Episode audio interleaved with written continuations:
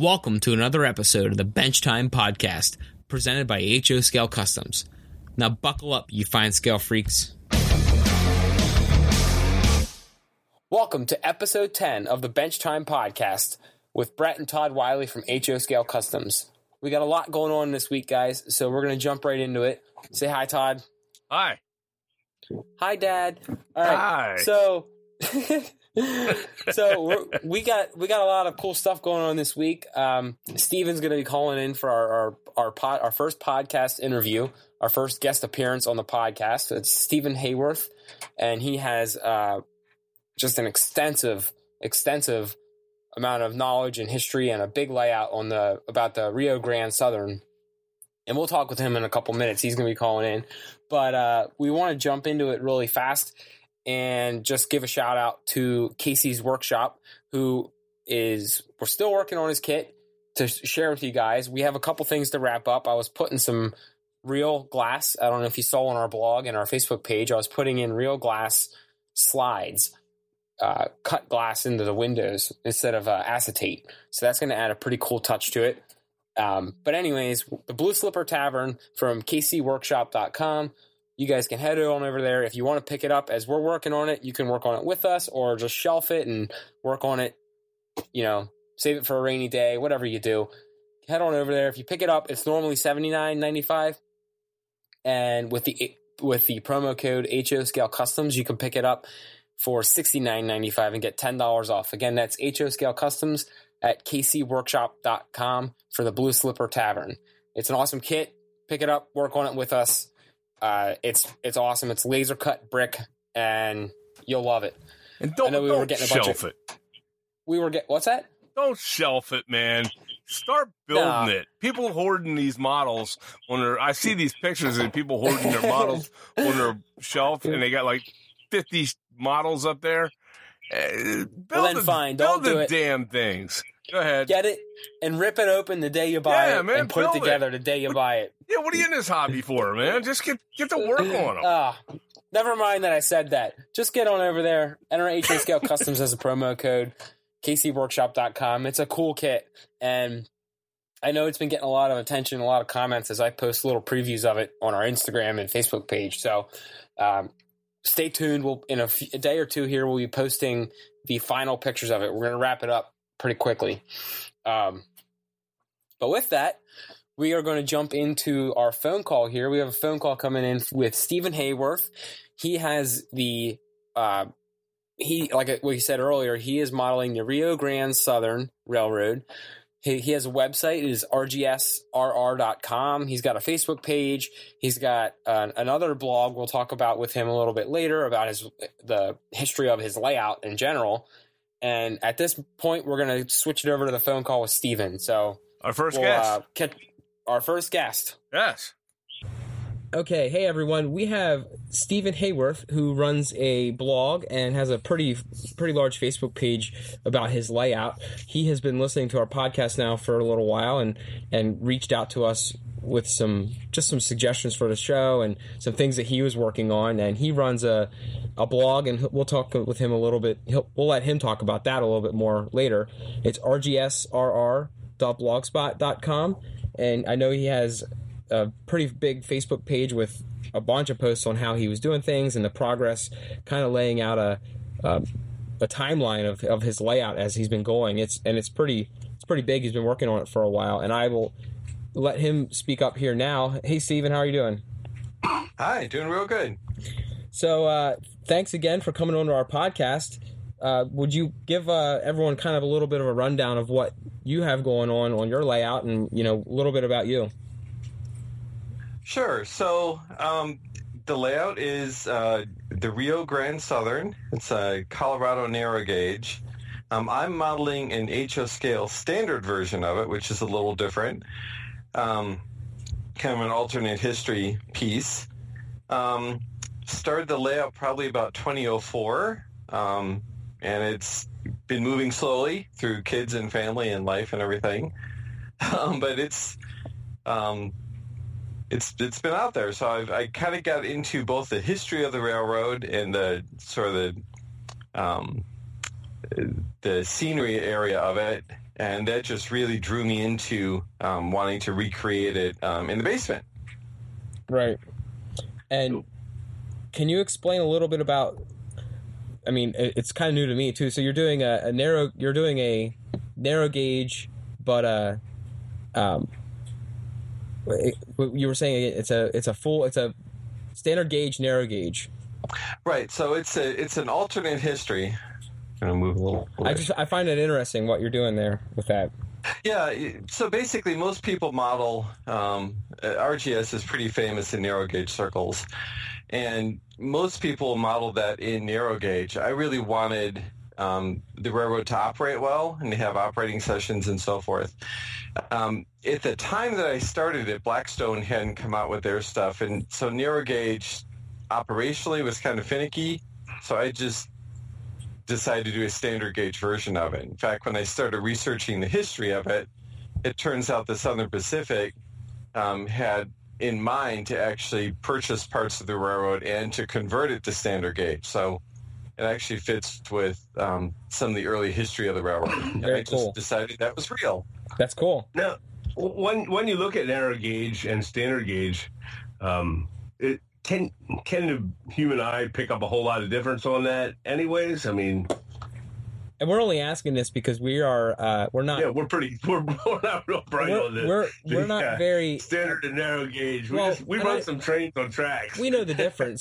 we know the difference, and we're not trying to be we're not trying to be too newbie about it. But we, we- we, need to learn a little bit a little bit more into the scenery and details part, and uh, I know there's a lot more involved with what you're doing as as far as that that we just don't Sure, have it- much knowledge of. Narrow gauge, it changes the proportions, you know, so you've got um, uh, the the trucks and the track gauge are smaller. Um, the the actual equipment tends to overhang the track to a greater extent than standard gauge. So it just it just looks a little different. Obviously, it's all a little smaller. Right. Um, the aspect that I really like, what attracted me to it, was just this little railroad fighting through just spectacular scenery, huge mountains, um, you know, steep grades, little narrow canyons, and so forth. So when I cre- tried to recreate that on the layout, trying to make the standard gauge look a little more compressed, I actually dropped. I had had tunnels. So RGS didn't have tunnels, but I do. But I reduced the height of the tunnels, you know, and the clearances are really tight. I did a bunch of little scenic tricks like that. Um, again, to make it look like the railroad just was barely squeezing through um, the passes, which is very much what the real one did. Yeah, it's actually pretty. Uh, the scenery you have is pretty breathtaking as far as Oh yeah. how how deep some of those little canyons and everything are. It's it's it's pretty dra- it's pretty dramatic. Oh, it is. It's, it's beautiful, and it, it's um, And what you were got mo- that. It's got. I watched a video of it, and it it has that.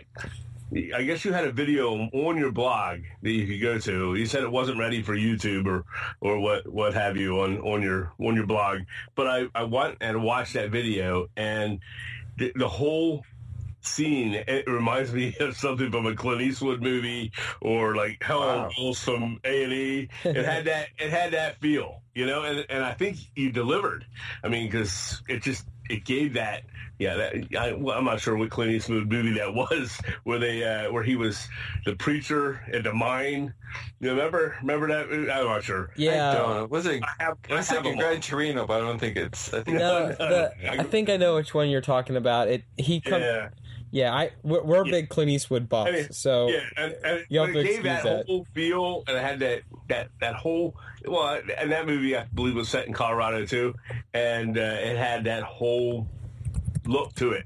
Plus your plus your, I you know I said before, your your grass and meadows and you know open field areas where your trains run. I mean, it has a rolling hills look. We don't get that.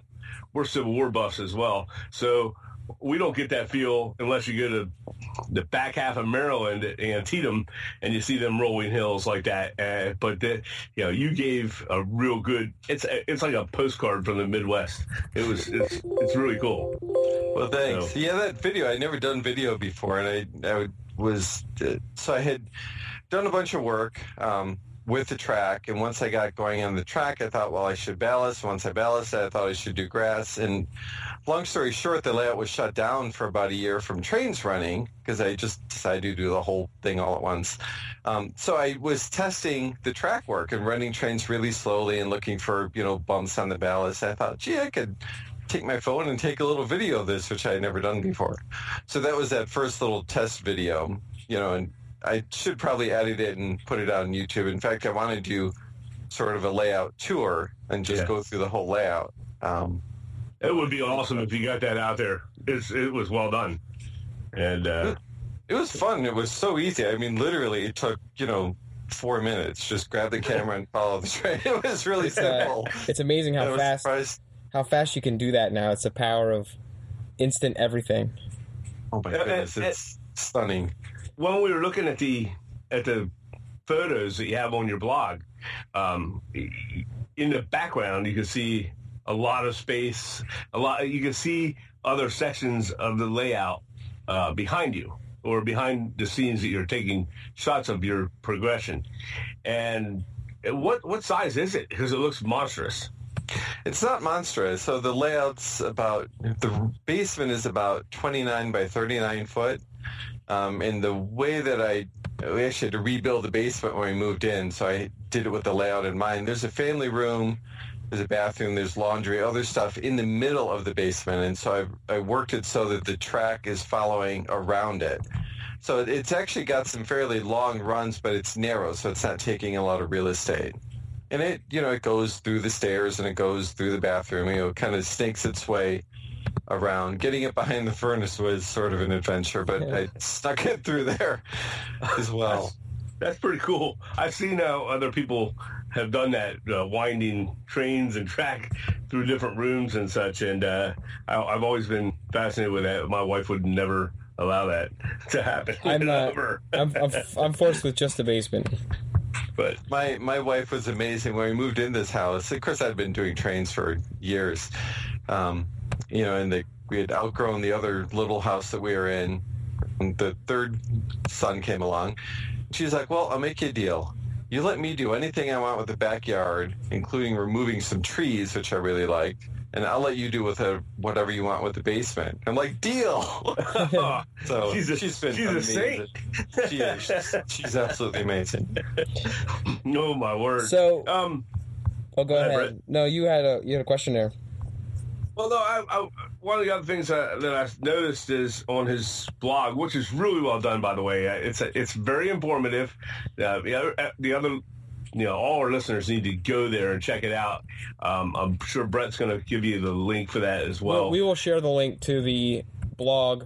Uh, not only his Right. blog, but his rgsrr.com site where you have a, a very extensive just history of the whole uh, layout. I mean, not the layout, I apologize. The whole uh, extensive history of the Rio Grande Southern Railroad as well. So you've put a lot of work into that. We'll, we'll share that for our listeners to go check out too. Well, one of my one of my questions is, I mean, you you on there, I've noticed that you you have a lot of goose. The goose is a big thing you focus on, or the galloping goose with the trains.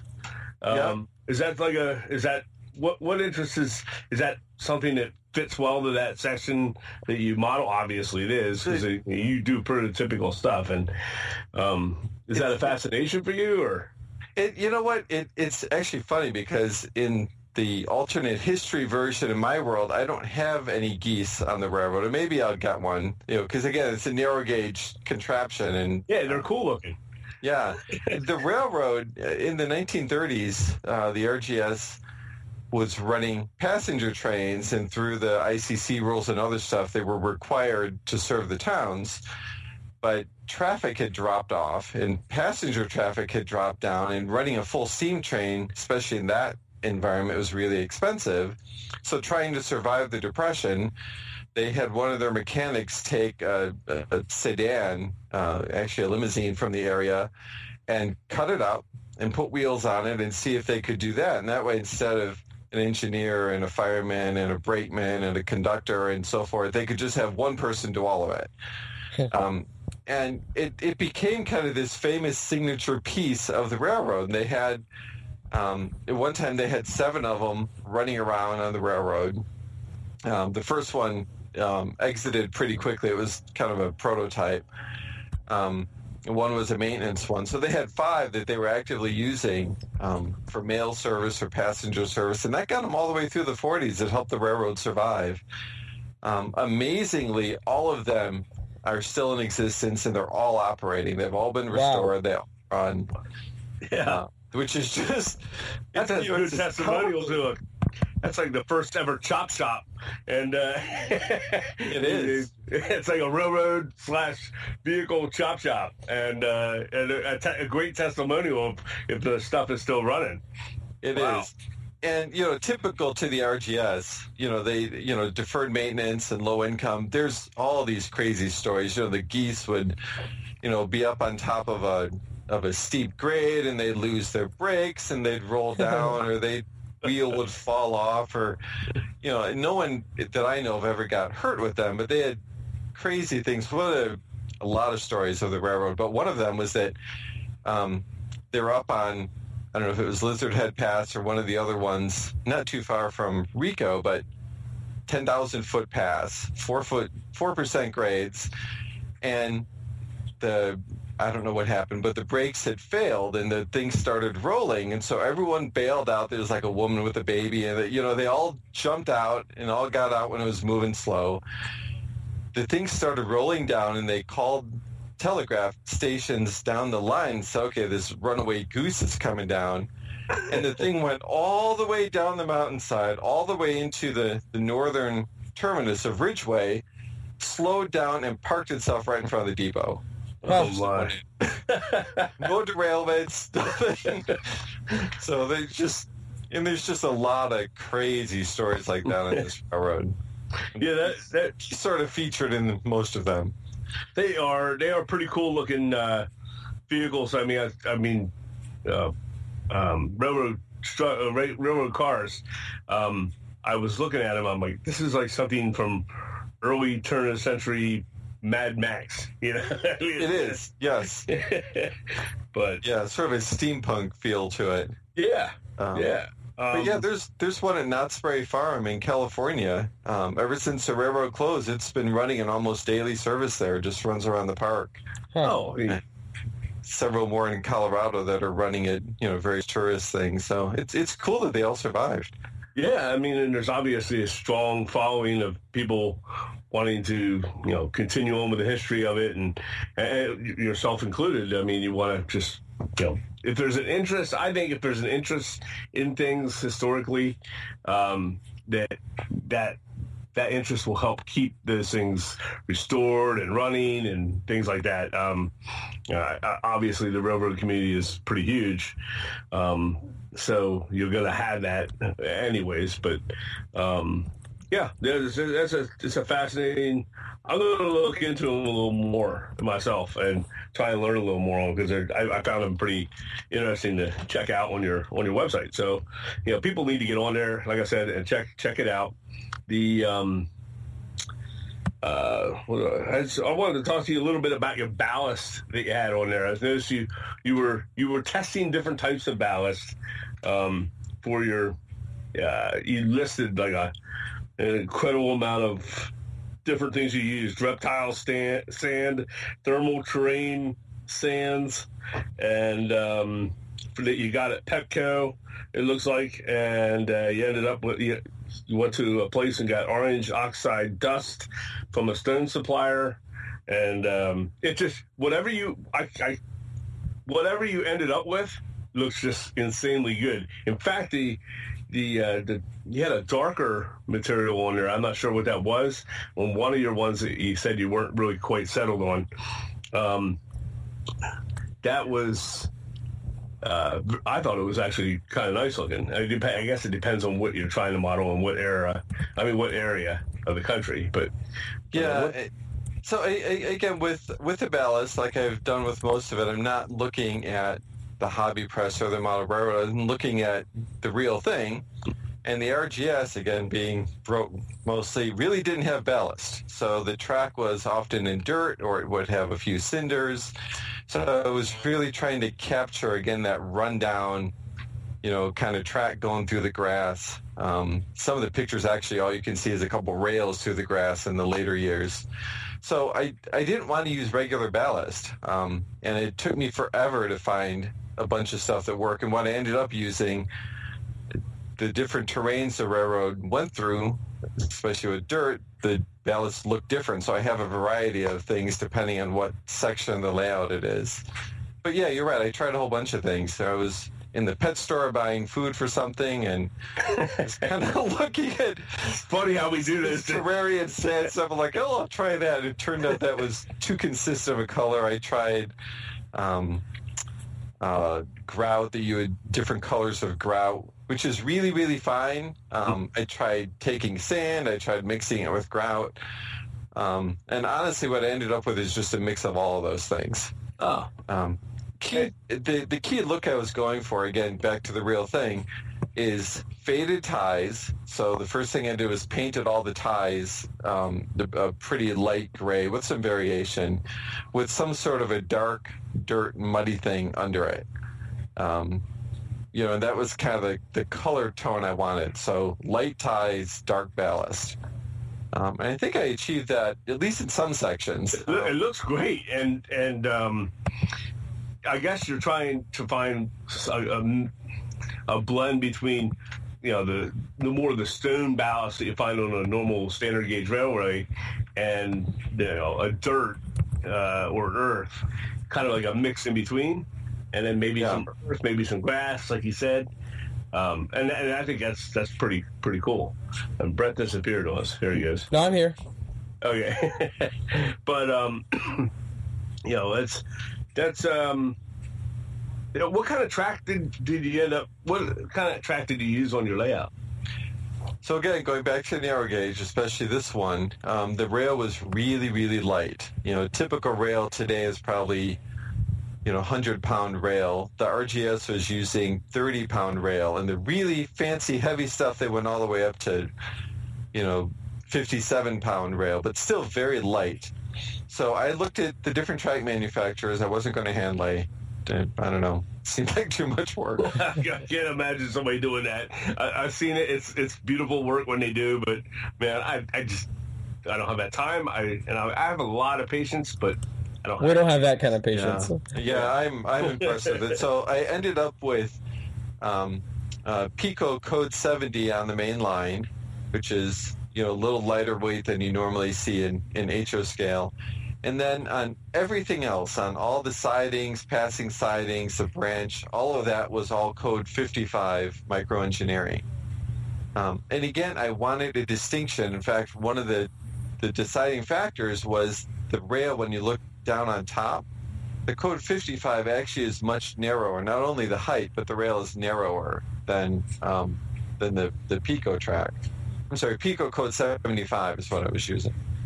Um, so that way, when you look at it, you can see a difference. You can see where the main line is, and you can see that the sidings are just a lighter rail. And I just Right. wanted the visual distinction. Um, and Code 55 still operates just fine as long as I've got, you know, usually Intermountain wheel sets on it.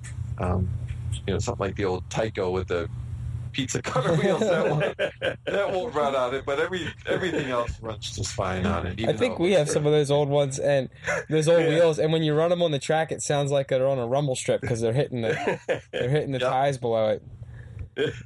So we keep those off. yeah, they they uh, they just stay in. We we're going to turn some of those into uh, you know Junk, junked cars. beat up Yeah. beat up junk cars alongside the road. yeah, it was alongside the rail, railroad tracks. Yep. But um, yeah. Um, But again, just just trying to make that track look again kind of kind of lightweight and frail, and you know, like it's just barely enough to get through.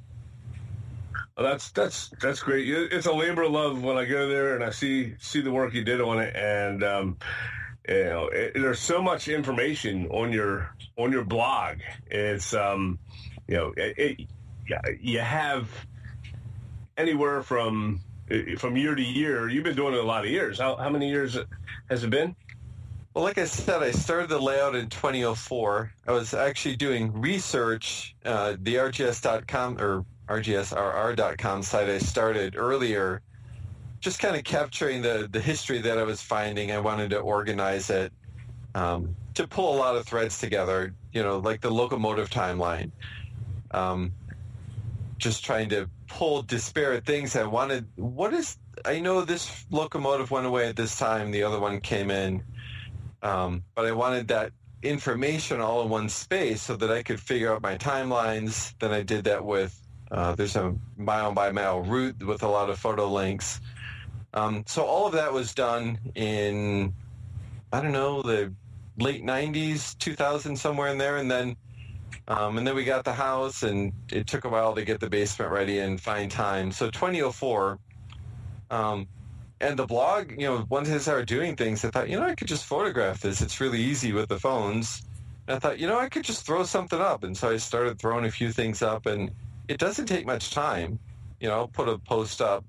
Depends on life. Sometimes I'll put one up once or twice a month. Other times it'll be three or four months when life gets crazy. But um, it's just nice to share. You know, I figure if I if I've gone through and solved a problem or learned something, it's really pretty easy to share that. So, and, and, it's a out. very consistent blog. You have a very consistent, you know, upload. There's a couple years we have a, a, few less, but for the most part, you're looking at anywhere from generally 15 to 22 posts a year, and they're all there archived, and it's it's just great to roll through it and see that you know, you know your progress um, as you've gone. And you've gone from you know mountain scenery to canyon scenery to to your rolling hills and and um, you know we talked about the ballast and you know uh, the the goose.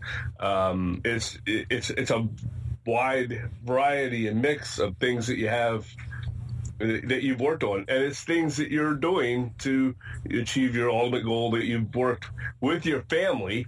Uh, you have your family that have, obviously helped you out with it, which is great. I think there's a, not enough emphasis in this hobby um, on you know getting your family involved in doing things. I, you know, obviously, my son and I, um, Brett here, and myself are you know our family and we've we've done that we worked on a lot all this together um, but you don't hear of it much and and i think it's it's i think it's wonderful how you did it i mean well, thanks. It's you know again the progress has actually been pretty slow. I mean, 2004 is a while ago, but uh, you know, I did not want you know I did not want my wife to be the model railroad widower as they as they call, and you know when my kids are younger, especially you know I didn't want to leave them out of it. So um, when they're little, they would they would help some things. I remember one of my kids when he was about seven was helping me build L girders, and he just he just had a great time, you know, gluing and screwing the wood together. Um, you know, later on, uh, two of my kids each had their own fort under the layout. you know, they were, you know they had you know toys and shelves and other stuff down there. Um, we had a whole section when the roadbed was in, but there was no track that we had, you know, old Lionel trains being pushed around the layout or um, wooden track and magnet trains running all over the place. Just so it was a, a playset for them essentially. Sure. Um, and then you know, as I got more of the actual railroad in, um, it became different. Probably the latest thing there was a uh, uh, a daughter that we've um, adopted just from a kind of a difficult home in the neighborhood but when she first started using her house sort of as a safe house, um, she looked at a bunch of the rock work I was doing and decided I was casting rocks in um, uh, in molds, hot gluing them to the layout, and then you have to blend it. So you have to take plaster and go through all the little cracks and blend all those molds, and it's tedious. And she's like, "Well, hey, Dad, I could do that. My fingers are a lot smaller." And she liked working with the plaster, and so she actually went through and did almost all the blending on the layout. There's a lot of rock work. And and she just took to it and she'd go down there by herself and just be working away on it and and that was good. It was just really fun. It was quite a surprise actually. so I thought it was going to take me forever to get through that. It's awesome to get, like I said, it's awesome to see that you got your family into it and that they helped you. And like you, you mentioned, you know, kids pick up things, learning how to do things on their own or becoming a part of the project. You know, these are little hand skill, hand-eye skills that they'll pick up or how to, you know, how to mix something or, you know, paint it or build it. I mean, th- these are building skills that later on, you know, maybe they'll be able to carry on the hobby themselves. And uh, you know, that I, the rock work you mentioned her helping you with the rock work. Um, know, it's. Uh, I know Brett probably has some questions on that. You have any questions on his rock work? Yeah, I think I'm just uh, I'm fascinated with the complexity of some of the rock faces you have, and I know you said you use some molds. Uh, I'm sure there are different types of molds and different sizes, but I'm just amazed that you are able to take a molded rock and not show a repeating pattern very much, which is you know a problem I think most model railroaders have that do any rock and and any rock in in quantity to avoid repeating. So how how did you go about doing that? I know you said you blended a lot. I'm sure it was a lot of hand sculpting too. I did. So, and again, this was a, a slow process. Years ago, when I was a teenager, I'd gotten a couple rock molds from different things, and I was too intimidated to use them. Um, and then when I started this layout, um, I had some Woodland Scenics molds, kind of probably the ones everyone has, really recognizable if you know what to look for. Mm-hmm. Um, I picked up a couple other things at a, I don't know, hobby shop or a train show somewhere, and then um, Bragdon has a lot of really large, really nice rock molds, and that's the majority of what I used. Yeah, they got great stuff. They do. It's amazing, and some of them are like two foot by three foot mold. It's huge. Mm-hmm. Um, so the the process is, um, I spread all the molds out on um, just some cardboard trays that I have left over from the grocery store. Um, spray that with a little alcohol and uh, and water in the molds. And then I use Durabond 45. Um, it's just a, a, molding plaster you can get at a home improvement store. Um, for me, it works just as well, and it's far cheaper than Hydrocal. I can, you know, buy that for 10 bucks for a 25 pound bag of it. Um, so all the rocks are cast in that in place. Um, once that's done, um, scenery was cardboard strips over um, with plaster cloth. I would hot glue the rocks on and just take the molds and break them up and you know turn them sideways and do a bunch of different things. Um, and then the molding. So most of the blending, either more Durabond or another plaster product called Structolite. Um, again, really cheap from the home improvement store. um, Probably five times as much when you get the same thing at the hobby store. Yeah. Oh my goodness. Structolite. So I also use Structolite for just all the main surface. It's again, it's like twelve bucks for like fifty pounds. so I, I just couldn't afford this kind of rock work paying, you know, ten dollars for a little cord or something. yeah, and, and I, am convinced that they that these manufacturers that make the things for the model railroaders in the hobby shops. Hey, look, I'm not trying to knock hobby shops, but man, you're these manufacturers are taking products that you can get at your box hardware stores or you know construction stores and um, you know and reducing the size and making it you know to where they can make a huge profit off of it and i think a lot of the stuff you can find in these stores in the exact same thing just a different name but you know hey yeah. i'm all for supporting the manufacturers but i just couldn't afford it so yeah, yeah me too you know the the plaster cloth. I mean, it's it's bandages. You know, mm-hmm. so I went on eBay and found medical supply in bulk, um, and again, a fraction of what um, you know some of the other stuff. Because again, I needed a lot of it. So we're going to hit on that in a moment. Was I'm going to um, bring up the the uh, another topic that we had here on structures. You talked about um, making glass windows, and I checked them out, and you you gave us a you know a look of from you made them out of real glass from microscope slides, and uh, I guess microscope slides is what you use, not the covers.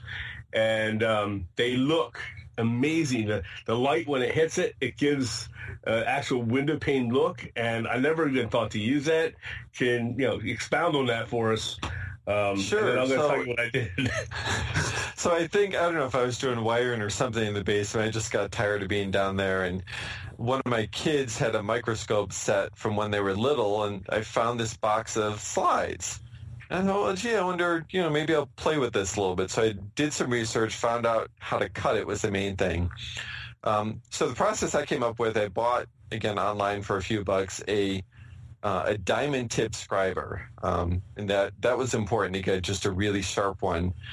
Um, so my process is just take the slide, scribe it with a straight edge, and then this is from online forums I found putting it over something and then breaking it. So putting it over a little, um, like a little piece of dowel rod or something, bend on both sides and crack it on that score. The key thing that I didn't know is to do that underwater. Apparently having doing the break underwater changes the surface tension and helps it not to crack. Um, so yeah, I'm using the the slides themselves, which are heavier, and I know some other people in the press like the covers because it's thinner. The thinner stuff cracks really easy, so I didn't. Plus, I didn't have any. So, um, so I tried the other one. It, it it was mostly, you know, just a curiosity thing, but it does look different. I was actually quite surprised the difference in the reflection from, say, you know, the usual acetate Mm-hmm. um, that we've all used forever. Um, and it makes a difference. So the buildings that are, you know, closer or that I want more focus on, it wasn't hard. You know, and again, the slides are cheap. The scriber is a few bucks. It's not expensive. It's just a matter of learning how to cut it. And that was just practice. It's really not hard at all. How did you adhere the uh, slide to the to the actual inside of the structure? Um, usually it's just a little dab of white glue. Um, there is a micro, let's see, Microscale thing called, um, is it Microscale? I think it's a Microscale called um, Crystal Clear, um, which is like a really light glue. Uh, I've seen it. um, I think I tried a little dab of super glue sometimes. It, it doesn't really matter as long as it doesn't Yeah. flow out onto the frames. And I usually cut the slides bigger, Right. um, you know, behind so that I'm not right up against the edge. So you got a little overhang on all the sides. Yeah. I do. Oh, that's And- great. And, again, for the purists, you know, the the glass, I'm not doing multiple layers of glass like you would in, you know, say a, um, uh, uh, like a six pane window that opens where you've got a, a forward thing and, and a, another pane a little bit behind it. I'm Right. doing that with the frames. Most of the stuff I do is laser cut. So you can do that, but the glass, I just put it behind the whole thing and called it good.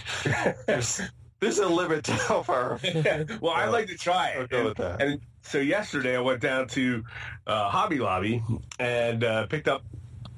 I went to pick up some some microscope glass to see if I can find some slides. They have them, but they're geared pretty much towards the the, the child, uh, you know, in their first microscope set.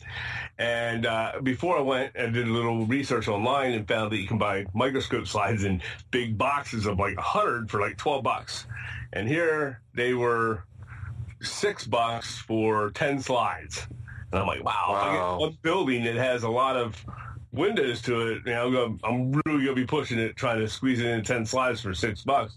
So I'm going to order online. Uh, there's, you know, lab, I guess, labs that use microscope slides and uh, they, they sell kind of like medical supply places where they sell you bulk amounts to use at a cheap price. And so I'm going to definitely look Exactly. into it. Uh, but as far as as far as cutting them and then fitting them into, if any time I have uh, a dual pane type window with one that moves, and I, I'm going acetate on that. I'm not just going to. I'm just going to use it for a cover up, and I'll use the acetate for uh, anything complicated. But but um, yeah, definitely it is. It gave a look that was just insane, and and uh, yeah, that was that was awesome to, to see how you did it. But but do you have any questions? Uh, quiet over there. no, I'm just letting you guys go, letting you roll with it. Uh, no, I think the only the one last thing I really wanted to cover with you is, uh, and I, we hit about it a little bit earlier. You, um, when you were doing your research, you have a your website, the rgsrr.com, I believe. Uh, so you have a pretty extensive amount of research that you've put into that, and we I kind of just wanted to give the users a little bit of preview of that because we're going to link to it too. So, how much? I mean, how did you do most of your research? How did you did you travel to go see what you were, remodeling? Have you ever seen some of the areas that you model in person? I just kind of wanted to get a little bit of background about that too. Sure. Um, I was able to get out there once um, in 07 um, and spent three days. We're on vacation. My wife basically gave me three days on my own. Um, and we hooked up with some of the local folks who actually hiked a lot of the old right of way. Um, and that was really fascinating. Took a million pictures. Um, most of those pictures are on the Facebook page, um, and they're also linked from the other site. Um, but most of the research, the RGS has a ton of books written about it. There are thousands of pages um, out there that are published. RGS Story has 12 volumes, and there are probably three, 400 pages to each volume. Um, Mm. Not real cheap, um, but you know, just incredible detail. And there's several, you know, photo essay books and a number of other books that have been written over the years. So, um, uh, looking at um, you know used books places because these are mostly out of print, few few in print, but mostly out of print. Um, over the years, I collected pretty much all the books, um, and then when I was researching the railroad, um, just again had started the layout yet, and I had the time teaching myself HTML. Um, decided to share what I was researching, and what I ended up with is a series of pages that sort of um, pulls in a bunch of information all in one place. So, um, you know, one of the towns might have one book would talk about what the depot was like, and another book would talk about what the track layout was like. And what I did is pull um, all of all of the information from that town from all the books and put it in one place. So on the on the website, and it's all text. There's so many links on there. I haven't figured out a way or found the time to convert it to you know basically a modern website design. So it's a little dated. But uh, I have a route summary that just goes mile by mile, and it's got all the specs on the track lengths, the track layout, links to the buildings because all, all that stuff online.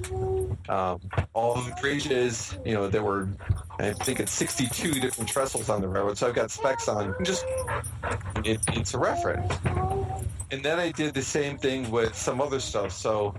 Um, locomotives, you know, trying to figure out when was this locomotive bought, when was it in service, when did it go away. Mhm. A lot of different books. So I created a timeline that listed all of that. Um, the Galloping Geese, that has their own timeline. Right. Remaining equipment, because there's so much out there still, you know, buildings, um, trestle remains, right of way, um, operating stuff. So I, there's a page that just collects all of that from all around the web that I can find Right. people can find current status. Um, It just it's it's neat. It's become a pretty cool uh, resource for you and for anyone else. It's it's it's it's extensive. We we love research. Like I said earlier, we uh, have done some Civil War history research of our own, and uh, we we were former Civil War reenactors. Um, did that for a long time, and um, I've you know, and I I have a profound love for uh, anything from the past or from the history of anything or how how it became whatever it became. And from one thing you go to the next thing to the next thing looking into it and you'll find you're researching one thing and you'll go wow this is neat. I need to look into this. And you, wow you got you got a uh, look sounds like a, the whole family came just came They all just came in the door. but um, yeah, the, the history becomes sort of its own thing. Um, one of the really cool things with this website is once it was out there and sort of the, the RGS, I don't know, groupies, whatever you call us, discovered it over the years, is that people would start sending me firsthand stuff. They're like, oh, my uncle was, you know, a station keeper here and this year, and here's these photos I found in the attic. Um, and, you know, so now I'm actually being able to start documenting first-person history from accounts that's not in the books. Um, and that was just really fun, you know, to kind of, again, put puzzle pieces together. And yeah someone would email me something and fill in a note. Um, and that's great it, that people there's just all kinds of cool stuff.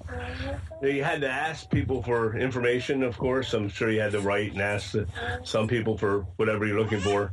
And uh, it, it's amazing that people come forward and just and help you out with that or give you the information you're trying to, to find. But um, yeah, I that's, didn't that's even ask. Most people just email me out of the blue. wow. That's Oh, even better. great.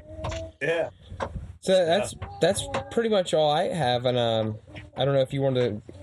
I want I'd like to get on. I'd like to get Steven on another on some more episodes in the future, and I, I hopefully he'll agree to doing that. Um, there's there's some other things I'd like to ask at some point, and I don't want to make our podcast too terribly long this first time. Um, but uh, uh, hopefully we, we can get you back and, and doing it again, especially now we know how to hook us all, all up and make it work. but uh, The miracle of Skype. yeah, exactly. And you know, like I said, there's more that I'd like to you know have have you on. Maybe get some of our view our listeners to you know if they have questions of their own, we can compile compile some of them.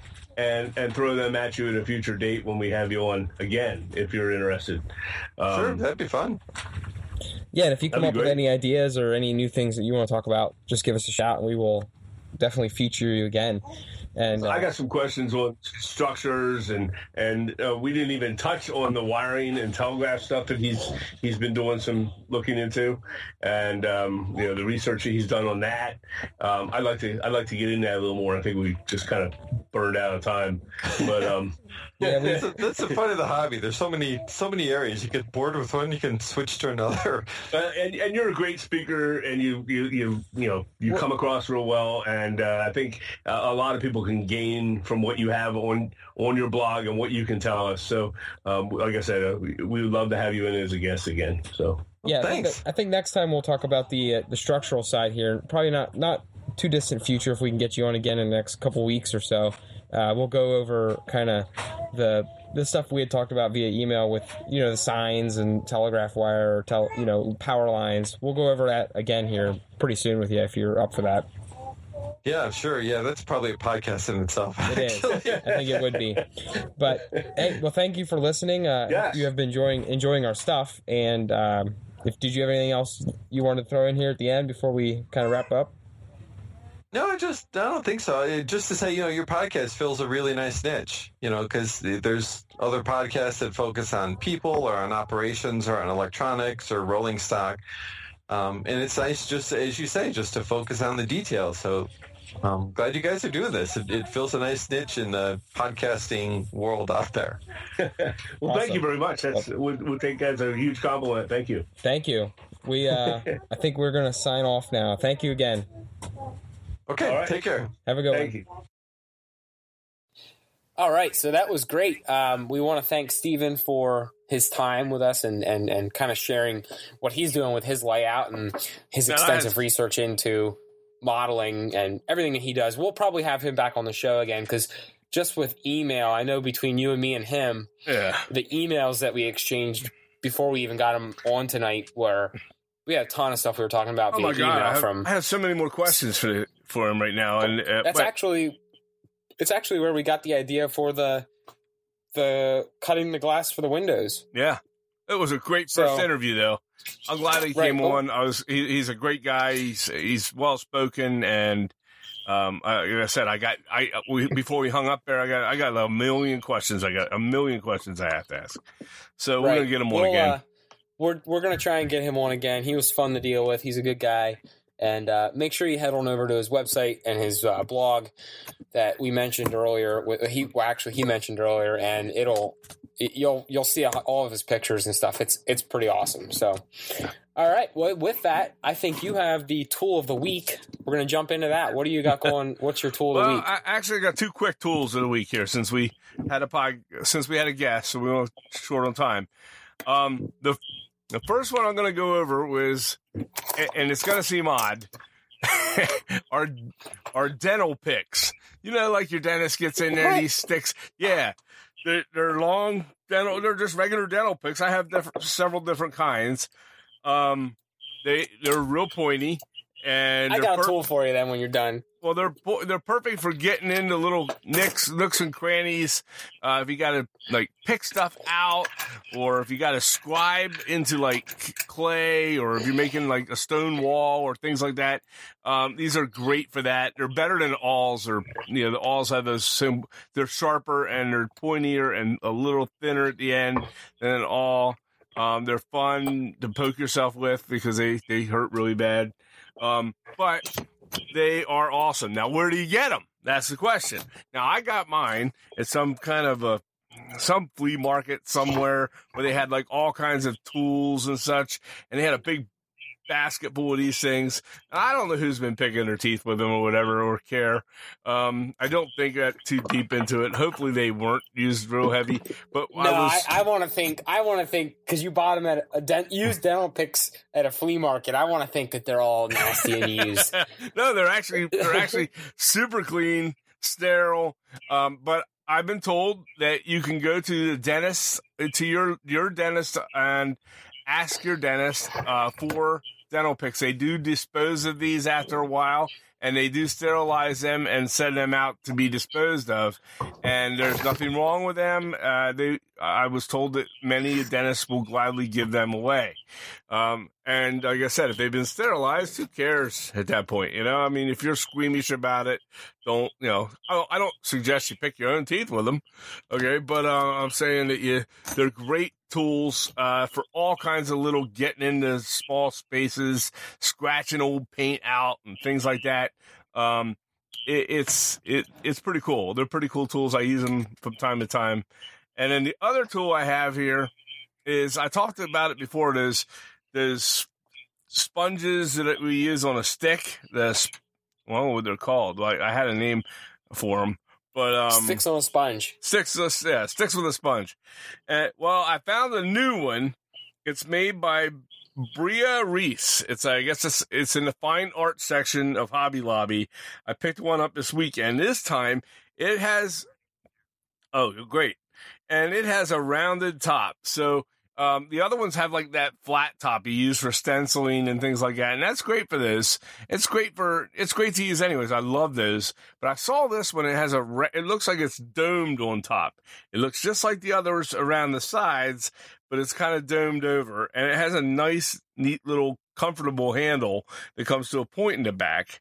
Um, it's made by Brea Reese, and um, like I said, you can find it in the fine scale on in the in fine scale in your um, Hobby Lobby in the fine art section where they have your oil paints and um, fine art painting type things. Um, that's where you'll find it. It's called a fine sponge dabber, um, and yep. Uh, so yeah, that's uh, that was my tools here for today, and they're they're pretty cool. Cool. I, I- like the rounded top because um, when you're push, I'm sorry, I thought it was done. When you're pushing down on it, uh, yeah, it thanks a lot. yeah, it doesn't leave the little rounded edge that you get with the flat ones. Sometimes if you press a little too hard, it just it's because it's domed. It's very easy to control uh, how your sponge on paint goes. Okay, that's it. All right, I got my tool for the week. Are you ready Uh-huh. for it? Sure. It is safety glasses because we did the uh, I did the post on on uh, how to cut the glass, uh, the microscope slides, Mm-hmm. and uh, I think I said in the post like two or three times, just because I know if I don't say it, someone out there will point out that I didn't mention the fact that you should wear your safety glasses when you're cutting glass. So yes. uh, I won't say I didn't, and I won't say I did wear them for when I was doing it. But for the purposes of our blog, safety glasses. That's my Yes. tool of the week because I always, always, always wear my safety glasses. I actually do too. And everyone, everyone should always wear their safety. Yes, I'm I wearing my safety glass. I'm wearing safety glasses right now and doing the podcast because you never know when. You the never know. microphone's gonna fall and hit you in the face. So I key have might- uh, Yeah, I have a three key might different pop off the keyboard. I have three different styles of safety glasses in here, and I do wear them. Um, I, I, I, I may or may not have them on my right now. I don't know. And uh, but I also recommend that you wear when you're cutting glass rubber gloves. And for all the people out there that were reading it and they started, uh, we, we posted it out there, lots of different places. And I did get some people going, well, yeah, you can be careful because you got to cut, you can cut yourself. Okay. But you can do it on your rotary tool. You can cut yourself on your pliers. You can cut yourself with uh, a- host of other things. You can, you can do, you can get sick eating paste. Okay. I mean, these are things that you, you, you if you're a responsible person and take your time, um, you know, you're going to eliminate the possibility of that happening. There's Yeah. always So the option that you can make- get hurt. Doing we're not trying to make. We're not trying to make a joke out of it because No. yes, you could always you could always get hurt. Yeah. But uh, I just I just thought it was funny how I I intentionally over mentioned it on my post. That way, right. uh, that way it wasn't an issue. Yeah. You're dealing with glass, and and and, I, and you know what? I I will admit when I was doing the glass cutting and everything, um, you know, you think about that. You think, wow, you know, this is I'm cutting glass here. I could really cut myself pretty easily. So right. yeah, just take precaution. Wear those things. I should have been wearing them. I'm not trying to make light of the situation, Right. but uh, I Right. do have my safety glasses on right now, and I put it on Instagram for proof. Yep. And and for uh for you know just so everybody knows, use a well ventilated area when you say, spray Super 77 Scotch multi purpose adhesive. the guy sprayed it right before this podcast, and it still smells like butt in here, and it's bad. It's, it's, are- it's awful, and I'm probably gonna die from that. I don't know. your your eyes have a film on It's them now. horrible. This stuff is horrible. It works great. And don't, God forbid, you get the stuff on your fingers. Oh my gosh, you'll never get it off, and you'll, it'll transfer to everything. Oh yeah, yeah. So that uh, multi-purpose spray adhesive. Be very, very careful with it. You will, you will gunk up everything you touch. Okay, next. Next, we're going to talk about products. So, uh, my I, I think I have the product of the week here, and it, it actually one of them is yours. It's a it's a twofer. We're giving you guys a twofer. Go. Um, the first one is well, they're both by the same person. They're both from Dr. Ben's Scale Consortium. He gave us uh two different stains, weathering stains to use. I know you picked one out and I picked one out, Mhm. and we are super we're super pumped to talk about these because I know you haven't even been able to use them yet. No, I'm excited I'm, to do it. I'm hoarding it. I'm hoarding Tomorrow, it at my house. You- tomorrow. you can't ever have it. You can't have it. It's mine. Uh, no, we uh, we got two weathering stains from them. I think I'm. I already used one actually. I, I'm not gonna lie. I had to the day I got it. I had to open it up and use it. So I actually used it on the Blue Slipper Tavern kit, Mhm. uh, on a little auxiliary building, like a side a side building to the the main bar Right. and uh, it, I got I got Knotty Walnut. It's the Dr. Ben's Scale Consortium ready to use Knotty Walnut weathering stain. It's uh, seven dollars and thirty nine cents. Uh, like I said, he he sent us two of these to try out and talk about. So we are actually going to put them to the test, and we will let you guys know how they work. And if That's- you've used them before, that's great. Let us you know chime in and let us know what you think of his stains. I know he's a great guy. He was super uh, pumped when he was talking with us about kind of you know getting these in our hands and making sure we get them out to you guys. So Yeah, as soon as I try Um, it out, I'm gonna do a little write up on it, and uh, I'll definitely be talking about it. And, and want to, and, but maybe next week's we'll- we'll podcast. we'll push it. We'll push it. We'll definitely push Your- it. you Yeah, said yours gave- was called Naughty, mine is called Knotty Walnut. so that's Naughty K N O T T Y, not N A U G H T Y. Oh no, it is. It is totally. Hey guys. Okay, gotcha. Hey, welcome to the HO Scale Customs podcast with the Naughty Walnut. no, it's not that kind of knotty walnut. No, it's No. it's K N K N O T T Y walnut, like a naughty pine board, or you know. So it's really cool. Actually, the stain turned out looking awesome. It looks great. It, oh man, It's a dark, dark, dark brown. It's really cool looking. I can't wait to try them So, because I, I've been looking at them for over a and year you got and haven't done it, and I want to. I want to definitely try them out. yeah, we've been seeing his stuff for a while, and Yeah. uh, the the other one that we got was uh, you you actually picked it out. You told me to let him know that that's the one that you wanted to to Mhm. get from him. It was uh, Huck's whitewash weathering solution. So mine is actually a stain, and yours is a weathering solution. Mhm. So I think it'll probably perform a little bit different, Right.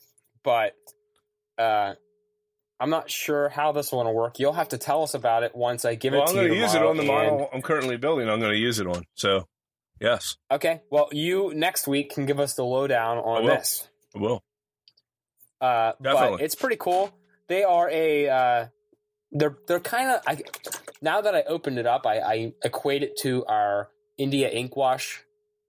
Um, our India ink wash stuff. It's it when you read the ingredients, it's uh seventy percent isopropyl alcohol and a bunch of other crazy stuff that you probably I don't even know what it all is. He, he obviously he's not going to tell you what it all is, but Yeah.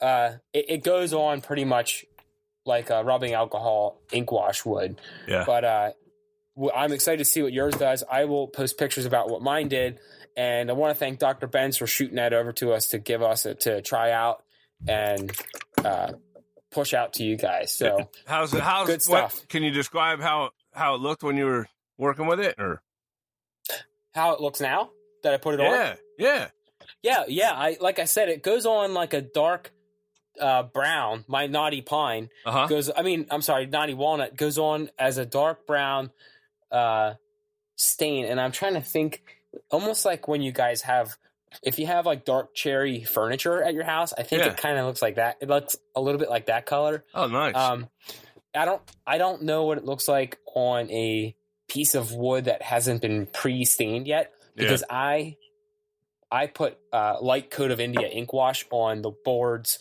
underneath before I put the Knotty walnut stain on. So I don't know what Why it don't we try like. it on several different types of woods? I'll- That'd be great. What I'll do when I when I write a post about it, I'll I'll Yeah. kind of I'll do one on a blank board and I'll do one on a board with any ink wash, a light dark dark wash, uh, a light wash and a dark wash, and I'll do a, I'll do a couple different variations of it so people can see what it looks like on a multitude of things. That'd be great.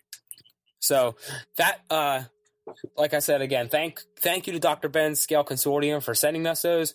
Uh, we're gonna try and get these out to you guys. Um, uh, like a, we're gonna try and get some posts out to you guys to show you how they perform.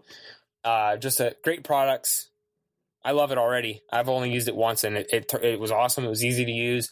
His and his website has how to a ton of how tos on how to use all his products. So go check them out. Um, and you have you have a a detail product or a detail part. What were you working on? Detail I know you sent you Well- sent me some pictures of them, and those things look crazy. They were great. They were great. They, they look great. Okay, uh, they're lobster traps. I told everybody the last two weeks I was going to work on them. I did them. I got them done. Uh, I do have some pictures of them on the latest. Uh, I finished my Bob's Bait and uh, Beer Shop from KC's Workshop, and um, that I posted pictures online on our website, Instagram, and uh, not on the website yet, but on Instagram and our Facebook pages those lobster traps are on those photos that I took because I thought they looked great uh, with you know with the whole decor of Bob's Bait and Beer Shop. Um, it, it turned out great. Now here's the thing on this they are they're a bitch to bend and put into shape. I don't know any other way to say.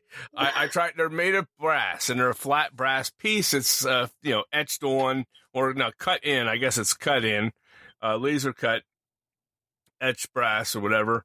And um, you have to you know pop them out and uh, of the sprue thing that they're on, cut them out, and then you start bending them at the right angles uh, to make a box. Okay, but man, uh, getting the bend to just go just right for you is is a is a trick. And um, they, they they turned out pretty good. Those were made by Railroad Kits. Um, they turned out awesome and nice. And it, I'm sure if I started making more of them instead of just the one pack that I had, um, I could probably, you know, as I was getting more and more into it, I, they got became easier for me on you know trap number seven and eight. Trap number six I destroyed with a pair of pliers and it went into the trash can. So I, I, out of a pack of eight, I got seven, and one is dead um, because I I bent I bent it all the hell on the one corner, and I said, "Forget it. I'm not going to try and straighten it out. It's going to look all jacked up." And uh, then you paint them, and you paint them. Uh, I spray painted them with a um a um camo Rust-Oleum camouflage sand color uh, to give them a base wood color.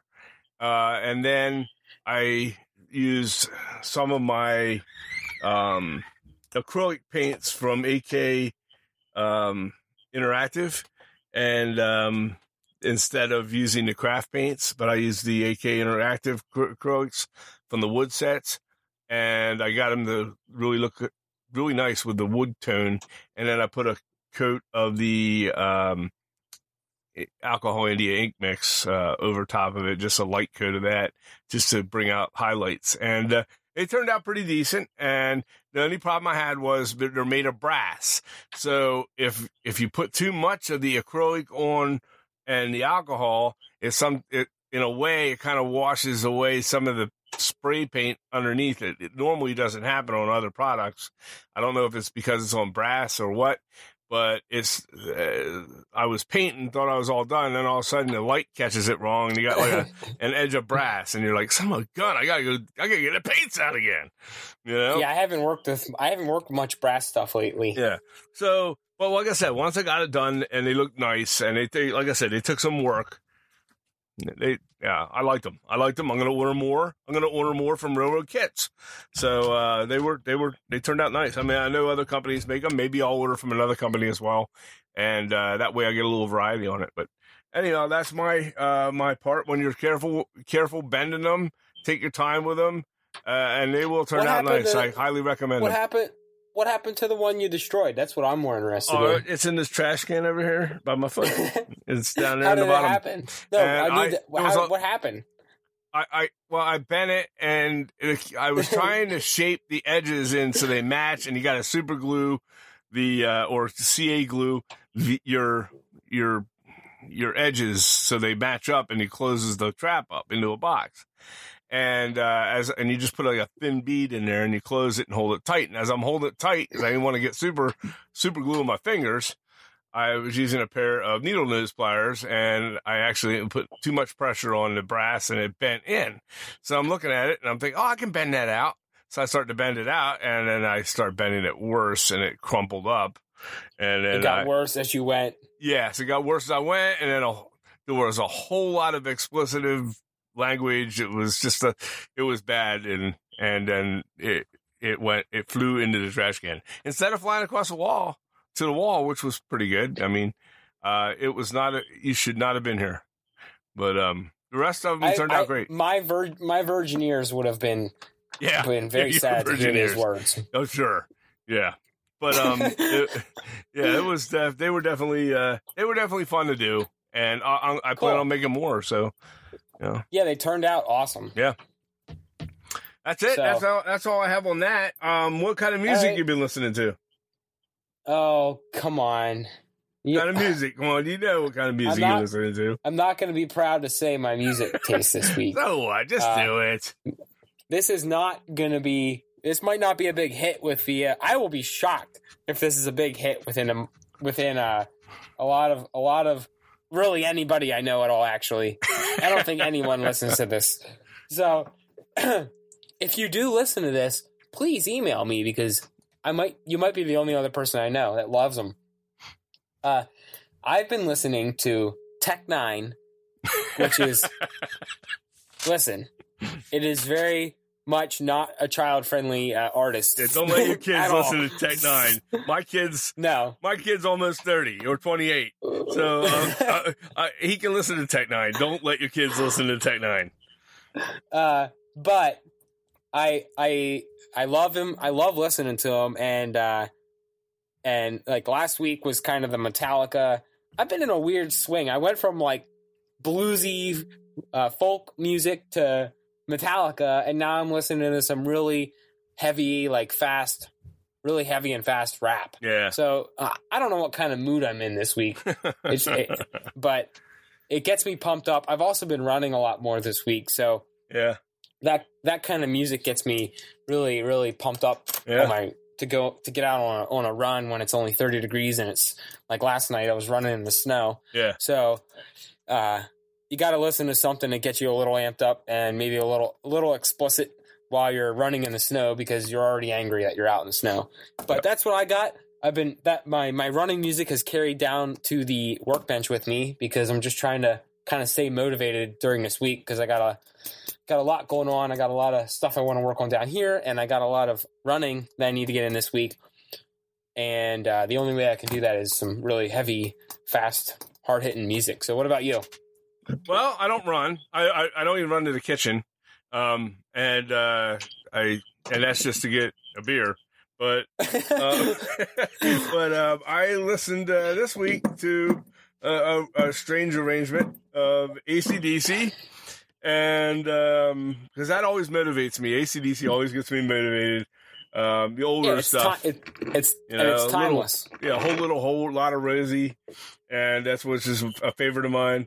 And uh, and then the Beastie Boys, uh, from Yeah. the from the To the Five Bur- Boroughs, uh, from the To the Five Boroughs uh, album or CD or whatever they have now. I guess they're bl- Yeah. CDs or Blu-rays, but. Um, I was listening to that and uh, and uh, little Dean, Blu-rays. yeah. I've well, never listened to my music on Blu-ray. uh, maybe, maybe you have. I don't know. So, um, maybe you can. Um, and then I also listened to Dean Martin, some old Dean Martin. So there's a weird mix. yeah, yeah. Yeah. Well, but you know, you gotta have a, you gotta have a, Well, from Beastie slow it up Boys to every now and Dean then, Martin. too. you know, but hey, I don't think I could find a more polarizing mix of music ever, other than other than Beastie Boys and Dean Martin. okay, Tech N9ne. Okay, that's uh. Okay, what? Oh wait, I said okay, Tech N9ne. But you have uh, don't don't make fun of my Tech N9ne. now we had a we had a miler uh, that reached us reached out to us on Instagram um, by the name of uh, goes by the name of OT Model RR or OT Yes. Model Railroad, and um, he yeah, he uh, he said, um, I'll quote him directly here. yeah just because I have it up on my screen. He said, uh, OTM, OTMO, oh, I'm sorry, OT Model RR on Instagram said, I noticed you guys like listening to music while working on modeling projects. I enjoy listening to Model Railroad podcasts while I'm working on the layout or structure projects. They tend to motivate me more so than the music. But music works when I'm fresh out of new podcast episodes. Keep them coming. So, that's good. yeah, you were saying? No, I was saying I agree with him. I like to listen to Model Railroad podcasts as well. We're not the only show on the road, and uh, as we all know, and you know, I like to listen to some of the other um, podcasts while I'm working. It does motivate me. It gets me thinking about the hobby and everything as I'm working on it.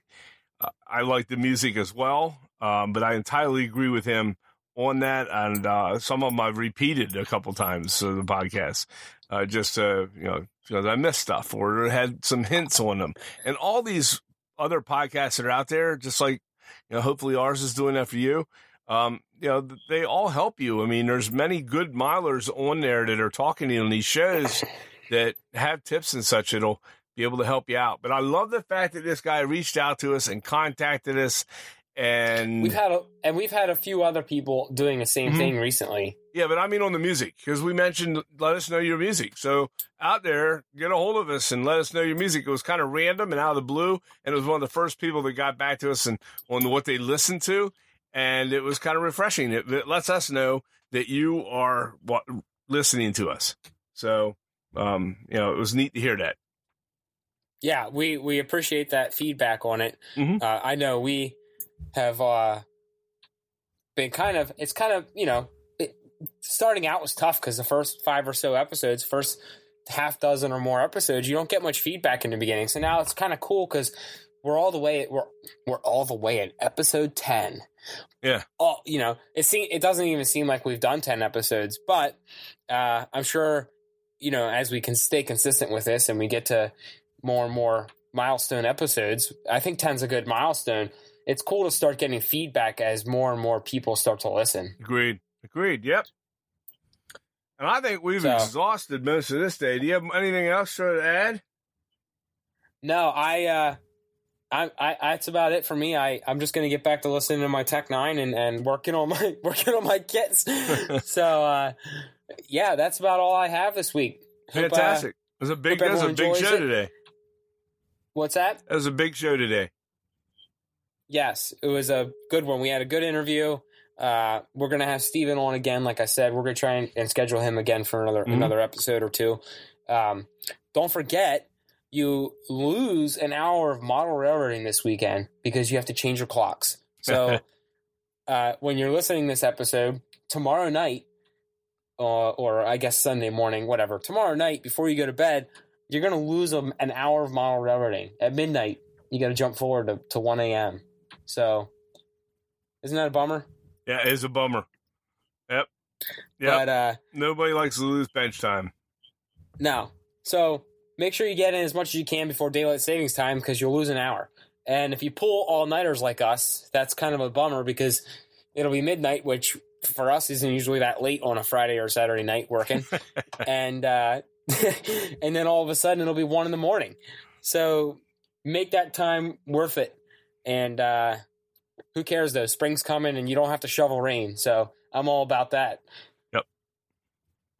But uh, that's all I got this week. Make sure you get on all the usuals. Hit us up on Instagram. Like us on Facebook because our Instagram is crazy fast and it's growing. And we just hit a thousand listeners yesterday, which is that's another milestone for us. So in the same week, we did the tenth podcast and we hit a thousand. Um, I think I said thou- a thousand listeners You did say a that. thousand a thousand followers on Instagram and 10 and episode 10 on the same week. So that's a pretty cool week. right? Um, but make sure you head over to our Facebook page, give us a like there. You can always email us at podcasts at hoscalecustoms.com. You can definitely go to our Patreon page and be our first patron.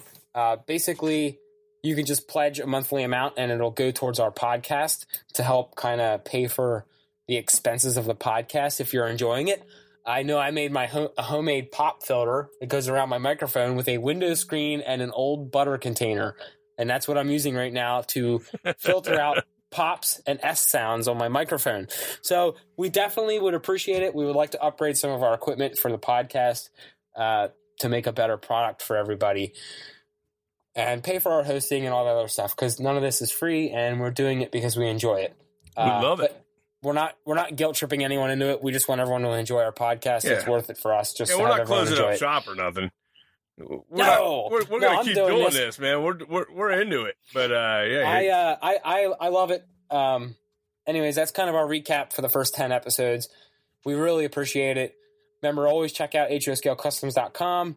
You can subscribe to our newsletter there. We always send a, a newsletter out every Friday. We did not do one last Friday, and I apologize. That was my fault. We were super busy, both with home life with the kids, and we were trying to schedule out a couple things here with some guests coming up in the next couple weeks, and I dropped the ball. But this Friday, we will resume it, and every week we send out a newsletter with everything we've been working on for the week, some cool stuff. Um, just get on there and check it out. Subscribe to the newsletter. You'll always be updated with everything we have, so you won't miss a thing. yeah, we're on a lot of platforms. So you you know you're talking Instagram, Facebook, our blog on the website, you know, the podcast, um, YouTube. There's a new video up there too, um, as well. Yeah, and right. and then of course uh, you're on we, we have you have us up on pinterest too so i mean we're and we're trying to do the best we can with it uh, just be patient with us once we get into a schedule of how we can load things up on a regular basis to keep the content rolling through everything we're going to be on the ball and uh, this is Oh, know, we're on so- the ball now. yeah Come we're on. the ball yeah Come on, son. We're on the ball. okay okay so with that, just check out everything. You know, uh, I'm going to sign off for the night, though. I'm cold. I'm in my basement. Yep. And and your mom's waiting for me uh, we guess we're gonna watch a movie so let's wrap it up You're going to what? well watch some kind of movie or something oh, yeah, yeah. I'm probably just going to go wa- binge watch The Office for the night. Drunk History. I think I'm gonna watch Drunk History tonight. Yes. There you go. yes. I'm either going to watch, I'm either going to get on Netflix and binge watch episodes of The Office or, uh, or watch Breaking Bad. I don't know. One of those two. All right, man. All right, guys. We'll talk Hey, to you everybody, later. have We'll a good see- night, and uh, we'll, we'll ta- see- have happy miling. Have a good weekend. We'll see you next Friday.